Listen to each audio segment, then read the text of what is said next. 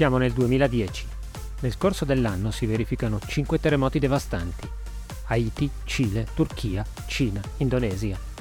Il 29 marzo, a Mosca, si susseguono due attacchi terroristici nella metropolitana che causano 40 morti e oltre 100 feriti, rivendicati da guerriglieri separatisti ceceni. L'eruzione di un vulcano in Islanda causa la chiusura dello spazio aereo di quasi tutta l'Europa. L'OMS dichiara finita la pandemia di influenza H1N1. Il 5 settembre l'ETA annuncia il cessate il fuoco permanente. Il 6 ottobre nasce Instagram. Dopo 15 anni di detenzione viene liberata il premio Nobel per la pace Aung San Suu Kyi. Il 17 dicembre inizia la cosiddetta primavera araba. Siete su C4C, Cyber 4 Io sono Pietro Vassalli e anche oggi abbiamo l'obiettivo di far crescere la consapevolezza sul tema della sicurezza informatica. Per questo non parleremo o cercheremo di evitare di parlare di cyber, anzi di ciber o forse di entrambi. I fatti di cui parliamo oggi si riferiscono a qualche anno prima, ovvero il 2007, ma è il 28 novembre 2010 che il sito Wikileaks rilascia 251.000 documenti diplomatici del Dipartimento di Stato degli Stati Uniti oltre 100.000 sono classificati, ovvero sotto segreto o confidenziali. Bradley Edward Manning è un giovane di padre americano e madre inglese. Dopo la separazione dei genitori segue la mamma in UK, più precisamente in Galles. Poco più che diciassettenne, torna negli Stati Uniti, si arruola nell'esercito e viene mandato nella decima Mountain Division in Iraq. Le sue capacità lo fanno operare nei cosiddetti servizi, ovvero nell'intelligence. Il ragazzo racconta ad un amico di nome Adrian Lamo di avere consegnato a Julian Assange alcuni documenti, tra cui il purtroppo famoso video intitolato Collateral Murder, che mostra un elicottero americano sparare su civili. Lamo è un personaggio molto particolare, controverso, ed è noto per aver violato il New York Times, Yahoo e Microsoft. Fa parte della famiglia dei Grey Hat Hacker e il suo nickname, cioè il suo soprannome, è Homeless Hacker, ha deciso di farsi chiamare così perché cambia città di frequente e cerca di adattarsi in qualche modo al contesto. Viene arrestato nel 2003 per i crimini informatici che ha commesso. L'amo decide di denunciare Manning. Quest'atto è stato visto come un tradimento da parte di tutte le comunità hacker. L'amo ha cercato di giustificare il suo comportamento dicendo di essere stato molto preoccupato per la sorte dei militari americani che sarebbero stati resi bersaglio facile al seguito della divulgazione delle informazioni su di loro. Alcuni però asseriscono che l'amo fosse a sua volta al servizio dell'intelligenza americana e abbia quindi proceduto su suggerimento del governo. Muore in circostanze misteriose nel 2018. L'autopsia non è stata in grado di stabilire con certezza i motivi del decesso. Torniamo però a Manning. La giuria militare assolve il soldato dall'accusa di connivenza col nemico, reato che prevede anche la pena di morte, ma gli impone di scontare 35 anni di carcere. Subito dopo la sentenza, Manning decide di intraprendere un processo di cambio di genere, operando una terapia ormonale. Cambia anche nome in Chelsea Elizabeth Manning.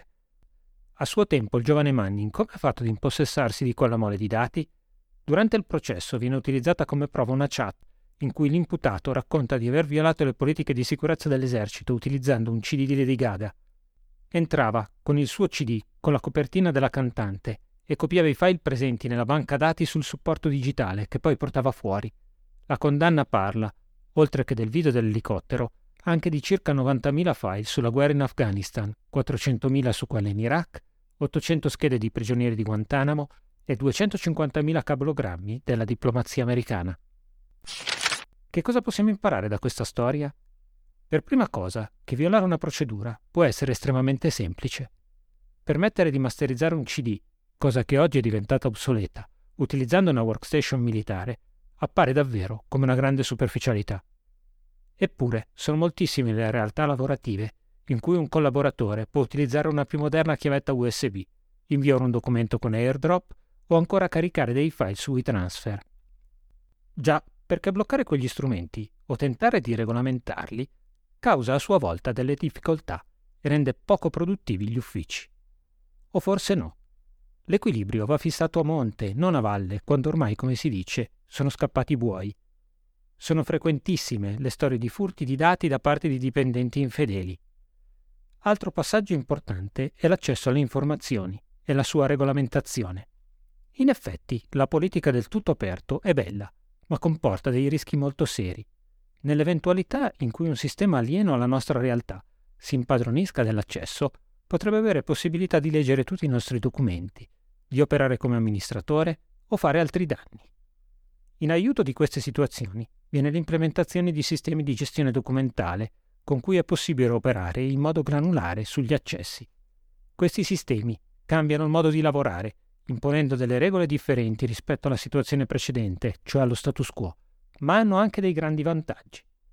L'architettura che siamo abituati a usare, quella cosiddetta a cartelle, viene superata da sistemi più efficienti, moderni, che consentono ricerche più rapide, utilizzando etichette, i cosiddetti tag, che a loro volta consentono di classificare i documenti in modo semplice e lineare. Inoltre, taluni prodotti commerciali permettono anche di rendere indipendenti gli amministratori dei sistemi dai proprietari dei dati. Che cosa significa questo? Che le preoccupazioni dei titolari delle aziende in relazione agli informatici interni, che possono accedere a tutto, si sciolgono, proprio come la neve al sole. Concludo dicendo che Chelsea Elizabeth Manning è stata scarcerata, nonostante abbia subito torture e abusi durante la sua detenzione. La comunità di Wikileaks ha festeggiato l'evento, nonostante le denunce sul sito vengano fatte in forma anonima. Ci siamo trovati di fronte alla più grande fuga di notizie della storia, che forse, con maggiore attenzione, non sarebbe mai successa. Ci risentiamo alla prossima puntata di C4C, Cyber for SEO, scritte ed interpretate dall'ingegner Pietro Vassalli, Cyber Security Manager di Gruppo Sicurezza. Se hai delle domande da farci, desideri chiederci di raccontare qualche storia del mondo cyber, vuoi che approfondiamo qualche tema o semplicemente dirci che questo podcast ti è piaciuto, puoi scrivere a cyber.grupposicurezza.ch.